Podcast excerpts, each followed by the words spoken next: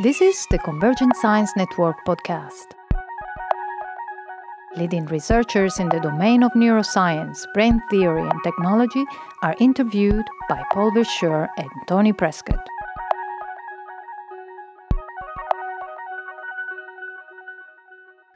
So it's the Convergent Science Network podcast at our 10th anniversary uh, BCBT Summer School. I'm here with Aurore Thibaut of the University of Liège in Belgium and University Hospital, where she investigates uh, consciousness. And in your in your talk this morning, you gave us a very extensive overview of the different approaches that people take to to assess clinically the level of consciousness of, of patients. So so what are the exact problems there that, that you face in the clinic in assessing consciousness? So um, we have there are different uh, types of problems that we can face. So we have to understand that those patients they have really really severe brain injuries that we can't always um, objective, and so some patients they have aphasia, so they can be fully conscious, but they just don't understand when you are talking to them, or um, you, they can have severe motor impairment, or such or like a lot of pain that also reduce the level of consciousness or like the way they can express consciousness. So we have um, we have to understand the, those patients. We have, we need ourselves to be patients. So this is from uh, the clinical point of view that um, that it doesn't mean that if a patient when we when we ask something if we don't see something it's not that the patient is not able to do it or doesn't want to do it but it may be because his state of vigilance is low or is in pain or is just uh, paraplegic um, such things. So this is from our the um, like the clinical point of view like from a clinician. But we also have to face uh, families expectations for instance. So we need to, of course, we want to see a sign of consciousness. Uh, we saw earlier this morning that it's so important to detect such signs of consciousness because we know that it will affect the prognosis, but also it may affect end of life decision and um, a rehabilitation program, the, the, the, the effort that will be put to, to bring this patient to a good rehabilitation program, so and so on. So it's really important to detect this first sign of consciousness. But on the other hand, we can't. We need to be clear and we need to be sure when we see something that it is true and like like it's um, something that is conscious and not just a reflex. So somehow it's really hard that we have this scale, and so for instance, we have uh, the auditory function and the command following, and the, the patient needs to do it like at least three times out of four. So I'm gonna ask you, try okay, try to squeeze my hand really, really strongly. And if the patient does it only twice out of four, then it doesn't count. And sometimes also it's because that's a rule. We need to have rules, and we need to be sure that it's not like a grasping reflex, for instance. So this for us it's also hard but for the family it's really hard to to make them understand that all the movements they see or sometimes they have the impression that their their son they are following them in the room and to make them understand that this might not be a sign of that it's not a real per, visual pursuit of such things so it's really hard sometimes to because to disentangle like what is actually conscious and what is not and us as clinicians trying to find us uh, sign of consciousness, but we need to be 100% sure that it's conscious and with dealing with the families with all their, their expectations. So it's sometimes really challenging. Mm-hmm. So, how many different, let's say, levels or, or forms of consciousness do you distinguish in the clinic?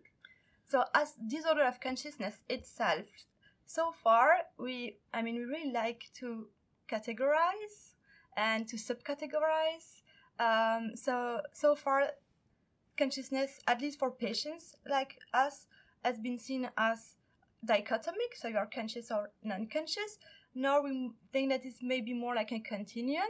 But now we have different um, states. So we have the patients that are in coma, uh, um, no eyes opening, and no consciousness of their environment. And then the vegetative state, uh, we prefer now unresponsive wakefulness syndrome, where the patients uh, recovered eyes opening, but that doesn't mean that they are conscious. It's just eye opening, uh, and it's not even related to sleep wake cycle. um, uh, physiological sleep-wake cycle. And then you have this minimally conscious state where the patients are minimally conscious, but they are still not able to communicate. So you can't interact functionally with them, but they can show some sign of consciousness. And in this state, it, there are the minim, uh, minimally conscious state minus, a non-reflexive movement, and then when they recover some language abilities, such as command following, uh, intelligible verbalization, or intentional communication, we say that they are in minimally conscious state plus because they can understand uh, us a bit. So now, how many patients are we talking about? How many? Patients. So in, Yeah.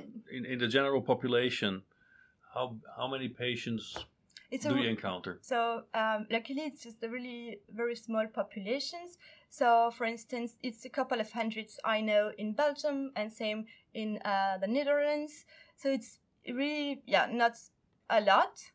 Um, that's also uh, something that's why it's so hard to find treatments for them because it's not as stroke or Alzheimer when you know we have like so many pharmaceutical therapy uh, uh, companies that will try to sponsor your study. So it's really hard to get uh, attention for this such a small population Mhm. of patients.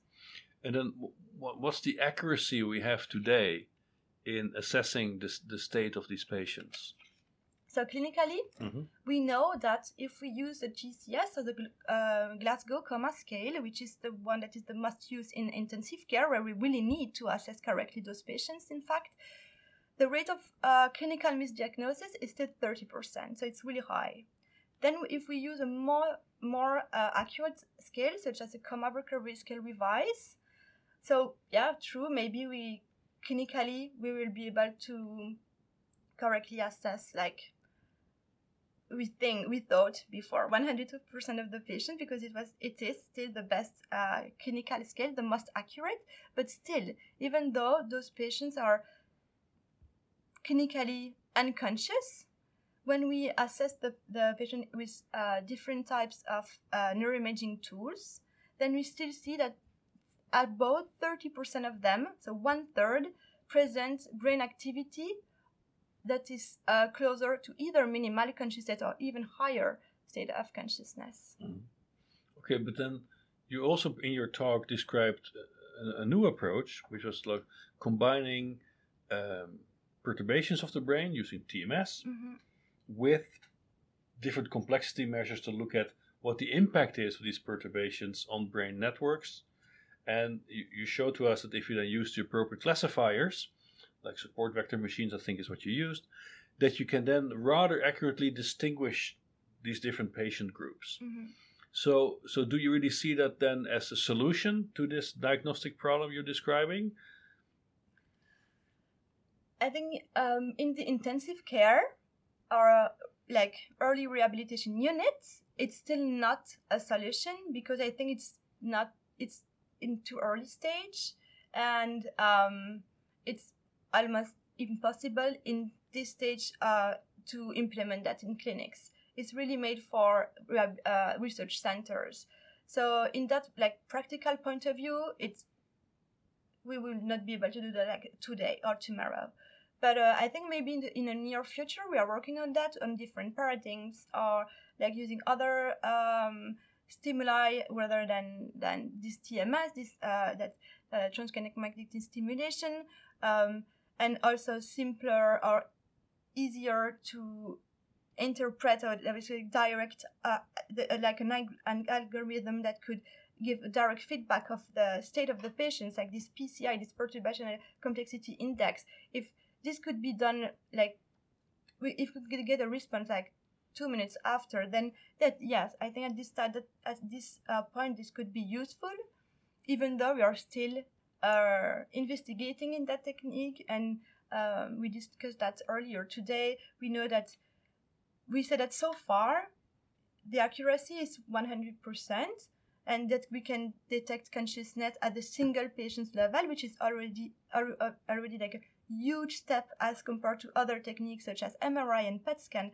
However that doesn't mean we still need to understand that if a patient is um, diagnosed as being in a vegetative state because of the index, that doesn't mean that one that for sure he will never recover. Because we did that with like subacute chronic patients, and then they were like two years post injury, and then they in vegetative state or unresponsive wakefulness syndrome, and then we did this, uh, TMS EEG, and we saw that oh they were above this threshold of, and then okay, and one year follow up, indeed they recovered. That's great, but we now have to do that like at different time points at one week a post injury, at one month post injury, and so on, and just just to have like a better understanding if when can it predict the recovery, if it's only for chronic patients or it can be also for acute or subacute, and because and this still we we don't know, so we still have to investigate in that sense a, a lot. Mm-hmm.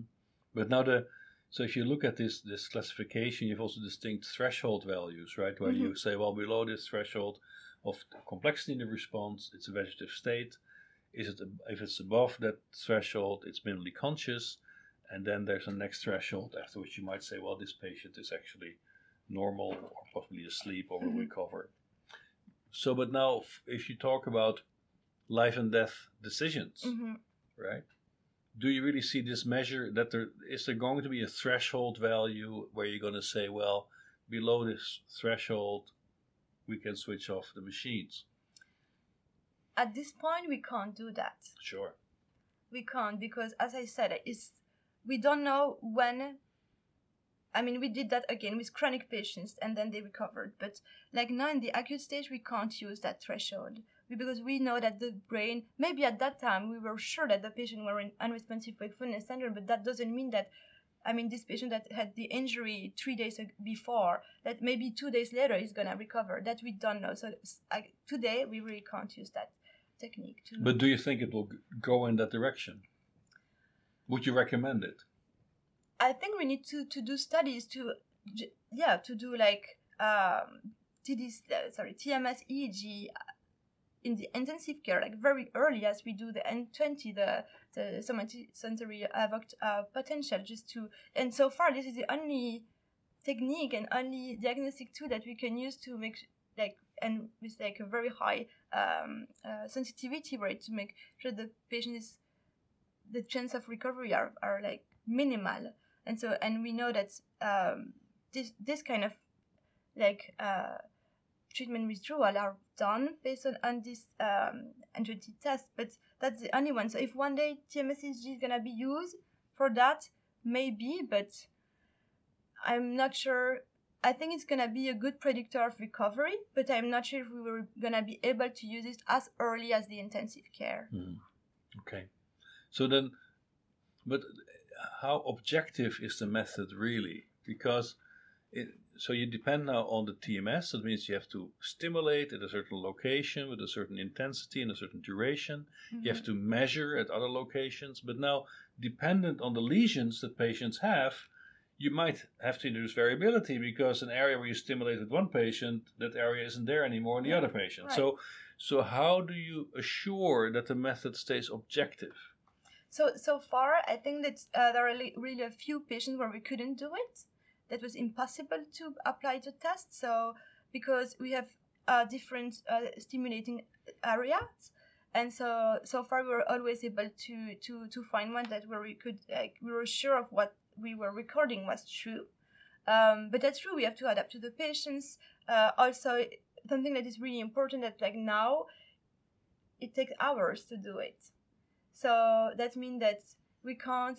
In the, if we take the example of the intensive care, we can't uh, apply this TMS for two hours. It's impossible. It's like practically impossible. So there are like many, many limitations that are we that's that's why it's still in the research process that it's it's not gonna be tomorrow that we are gonna do use it in, in clinic. But um but there yeah, there are like a lot of limitations that we need to surpass and yeah, to see how accurate it can be, uh, where where we have to place the the stimulation uh, depending on the patient's brain lesion, or if we can uh, a solution, and this is what we are um, gonna do soon, is uh, to test other types of stimulation, like for instance, um, maybe we can use like sounds, which is way less invasive than uh, TMS. But uh, as you said, like TMS, the problem is if the we are stimulating a, pa- uh, a brain region that is dead. We stand what if the, the patient is deaf? So we are always gonna face limitations. But yeah, I think the, the thing is we need to see what is uh, could be used in most of the patients and what can be easily implemented into clinics. Mm-hmm. Because research is beautiful, it's really exciting, but at the end, the aim is to be able to use that technique to have like a proper diagnostic. So, for instance, example in Liège, we are really lucky, so we can see the patients for a week, and then we have we can do TMS EEG, we can do fMRI, we can do PET scan, we can do high density EEGs, and then with all those tests and like many many clinical assessments, then we can pose a diagnostic. And even though we're not like 100% sure, what if it's only high density EEG showed some sign of consciousness? So it's always a long discussion, but even with all those techniques that are amazing, and I'm not sure how many centers can provide that, we're still not 100% sure sometimes. We are still some dose, and then we follow the patient, and we can see, oh, yes, this patient recovers something. And so, yeah, it's still a discussion, but we need to make neuroimaging tools available and that can be used in, in clinics. Mm-hmm. So that's why I think that EEG is a really good options. We can find like with entropy, like it's like just three electrodes, and we can already do good measurements. But we also need to find the algorithm be- behind just to make them like to so they can analyze the data like real time, and so give can give a, a feedback, uh, like a real time feedback. So we talked about the communication in the fMRI, and then but what I mean, it's amazing to know that 30% of the patients are actually conscious, even though they can't show them, uh, show that to, to, to us and to their family. But we can't bring the patients to the fMRI every time we ask, want to ask them a question, right? Right. But then, so, so okay, on the one hand, of course, the clinical objectives of these measures, which are really very important and relevant. But on the other hand, studying these patients must also help us to understand consciousness. Mm-hmm. And this is also one reason why why this whole research field is is is, is driving itself forward. Um, in your presentation, you, you made an important distinction there between what you called an internal consciousness and an external consciousness that you felt at least in these patient groups you look at is always popping out as an important distinguishing feature so so what, what do you mean exactly with internal external consciousness Oh, so um, so the inter the internal consciousness is the consciousness of yourself. So what we say uh, call also like the little voice. Okay, so when you are like, oh, for instance, you you you hurt yourself and you're in pain, and then you focus on yourself. So this is like really or when you your internal thoughts that's the internal consciousness and then external consciousness gonna be the consciousness of your environment so if you are listening to someone talking this is the external consciousness and they are anti-correlated. That doesn't mean that if one is up, the other one is zero, but that usually if you're like fully concentrated on yourself, you will be less aware of what is happening around you. And this is, has been shown like many times, and the, and the contrary as well. And so we did a study where we uh, compared those two kinds of uh, consciousness. So more uh, internal related uh, um, thought and then more external related thought and then we compared the the network that were activated for one and the other. And so we saw that we had like the external consciousness network which is the lateral frontoparietal cor- uh, cortices and then the internal one uh, which is more like the mesofrontal uh, cortex anterocingulate cortex and then precuneus and, and um, post, uh, posterior cingulate cortex so one is external for the external consciousness network and one is more internal for the uh, internal consciousness network and normally they should be uh, anti-correlated so mm-hmm. one, when one is activated the other one is not so the internal the internal consciousness system you would then equate with a more metacognitive self-reflective state it's not necessarily the experience of hunger or of a state of the body it's really more a metacognitive mm-hmm. self-reflective state yeah right? okay. this is how we, we do mm-hmm. but maybe we do it like in a more simplistic way of the uh, that's the way we dist- we categorize consciousness between two components: awareness, uh, wakefulness. But yes. But then, do you envision that also as, let's say, two subsystems of consciousness that sort of exclusively are active? It's either one or the other? No, so it's not exclusive. Okay. It's not exclusive. I mean, I, I'm not saying that again. If you are listening to me right now, you are not you are not conscious of yourself at all. It's like, but one is one is highly activated, then the other one is less activated. So they are in a competitive relation. Is that what you would say? Are they competing? I'm not. I'm not sure I would say that they are competing, but at least, for instance, what we with uh, a new study, but there we were focusing on the default mode network, and so we we- like we know that within the the the, um, the network we need to have like highly con- the, the area needs to be highly connected. But then we found out that in patients with disorder of consciousness we, we also have um, hyperconnectivity which is pa- uh, pathologic. So for instance in pa- in healthy control when the de- the default mode network is highly connected then there is no uh, other connection with other brain regions. While in patients you have this hyper uh, connectivity that's so meaning that um, concurrently at the same time the areas that are uh, that should be connected in the de- default mode network then there are also other areas are also uh, activated and this is like the pathological hyperconnectivity only seen in patients with disorder of consciousness But in this case, connectivity would mean some correlation structure in the data that you measure from that brain, either an EEG or fMRI. so here's the fMRI and yeah fMRI. yeah so So it's a rather slow signal, mhm. and it is related to, let's say, correlations among the different measurement points. right But now, would that mean that some correlations go up that that connect these subsystems, or are the intrinsic correlations within the subsystems going down? So you are revealing the inter subsystem correlation. Can you distinguish these two explanations? These are really good questions, but um, you mean like I, I would say that depending on the,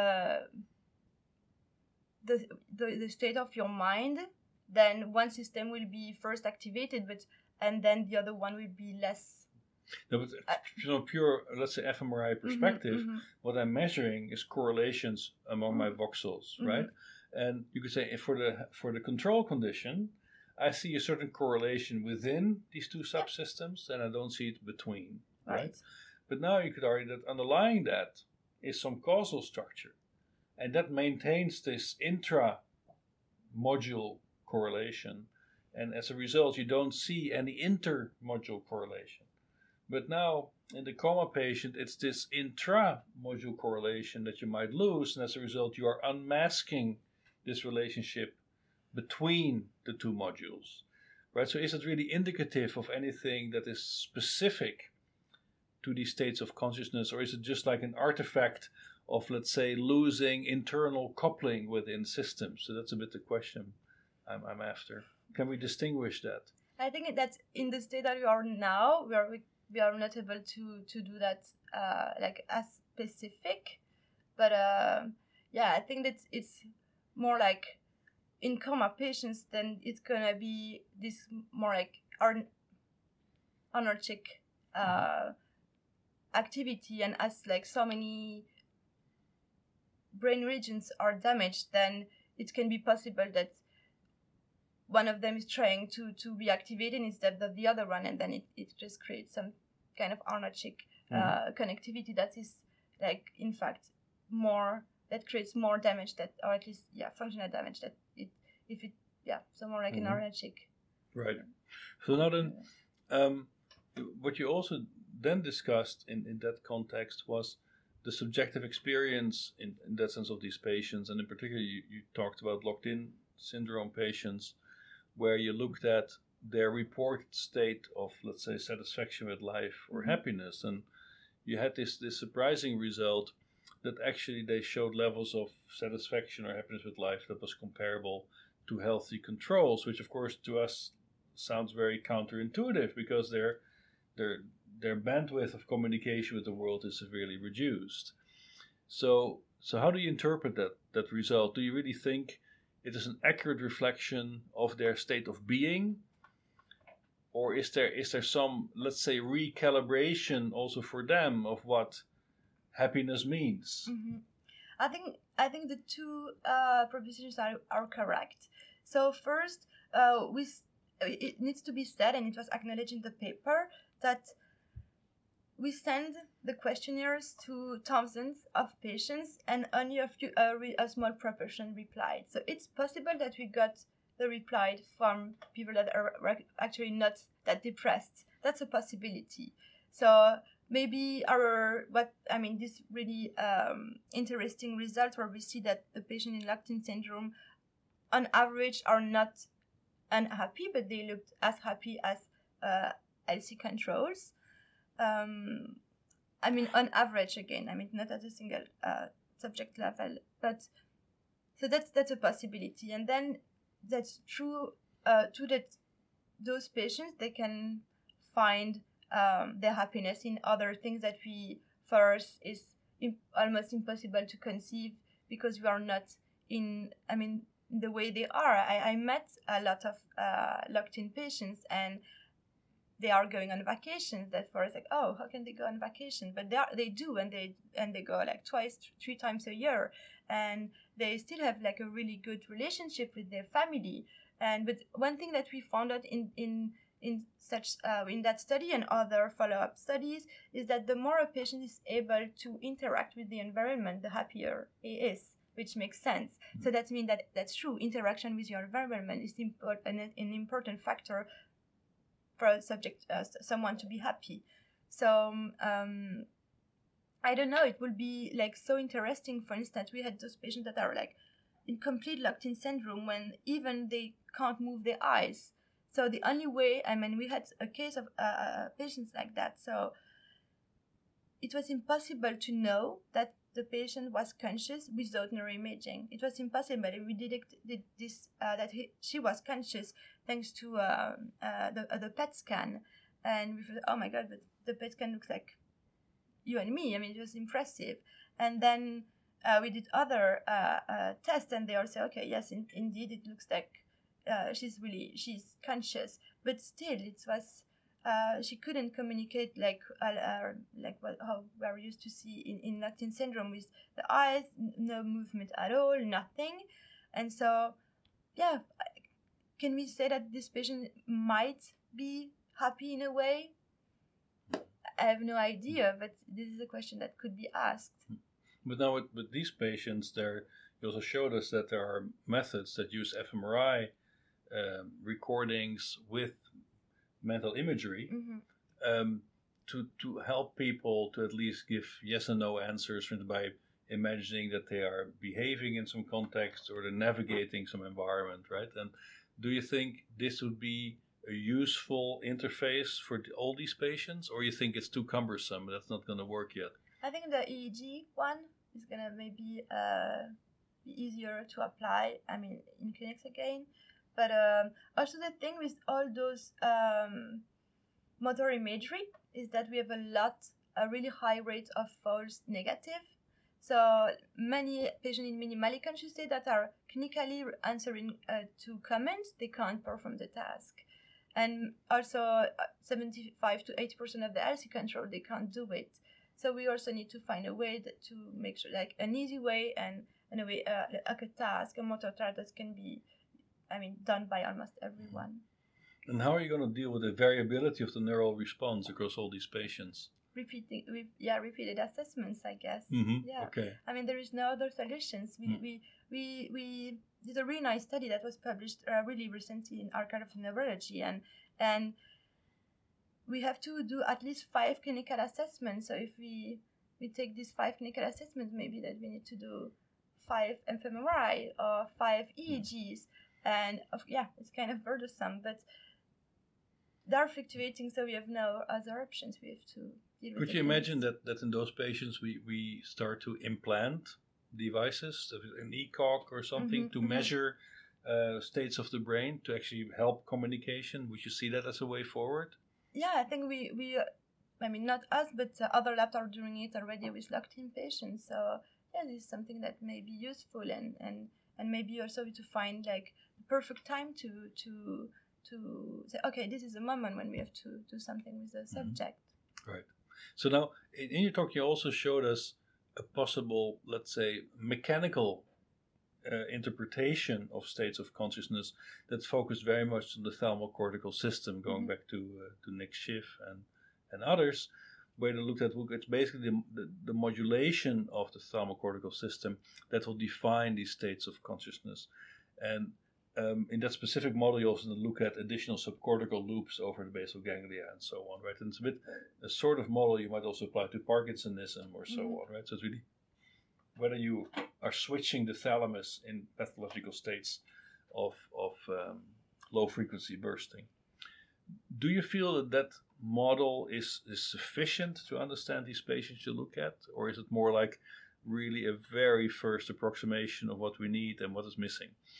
So, um, yeah, I think so far it has been a really nice model that can explain why some treatments works and why other don't. The most impressive one is the uh, zolpidem, of course, but uh, so far it fits. And uh, we, for instance, with TDCS, we have tried uh, TDCS in different cortical areas, and the prefrontal one is the one that works the best. So we were okay, yeah, it makes totally sense. But true, I think it's still uh, it's still like an hypothesis, and and but it's a nice direction if we need to to try new treatments to to at least have a rationale behind what we do and and that could be yeah some of some help if we want to target some specific brain mm-hmm. regions right but the model does not really account or include the role of neuromodulators, for instance, right? It doesn't explicitly take it into account. Sure, I, I think it doesn't take into account everything. Mm-hmm. It's really specific to. It was like I mean, the model existed before, but it was used for disorder of consciousness due to zolpidem because it was really specific to this drug. And and I think that this might be really useful for to explain again some treatments, but maybe only in anoxic patients because maybe the striatum is not injured at all in some traumatic patient, and then why TDCS is working. So no, of course, I think it doesn't fit everything, but it works well and maybe it works for very very specific patients and then we can use it fully use it to try to treat them and improve their recovery but yeah we still need to understand that better mm-hmm. So look um, so you finished your phd in, in, in liège with uh, steve Laureys and now you, you did your uh, postdoc in boston and now you're moving back to, to liège to, to sort of build your your career as, as a young and upcoming uh, scientist um, but now, in your experience in this field, and also as a clinician, what would be Aurore's law to study consciousness and the mind? I think I would like to believe that um, the unresponsive wakefulness syndrome is not, does not exist, and we don't have the tool yet to detect consciousness in every patient. Uh, we have seen patients that were in unresponsive wakefulness syndrome for years, and then one day they recovered.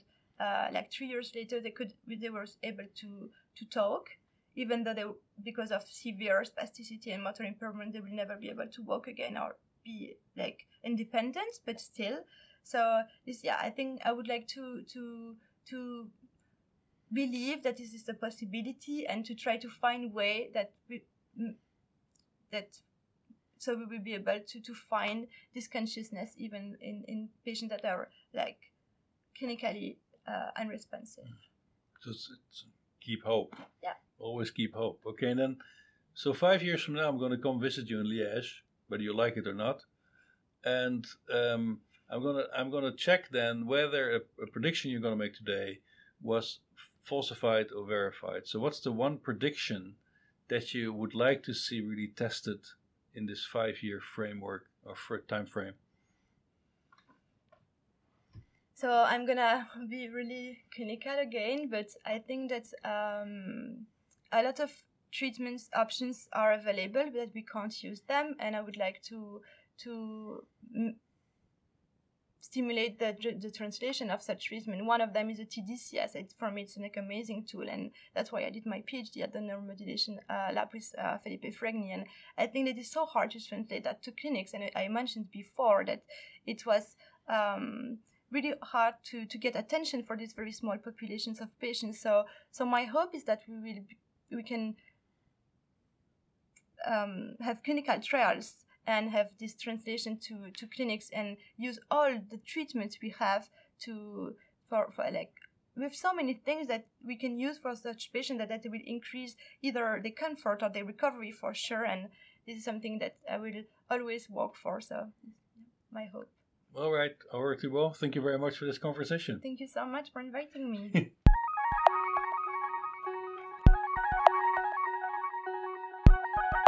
The CSN podcast was produced by the Convergent Science Network of Biomimetics and Biohybrid Systems, a project funded by the European Seventh Research Framework Programme.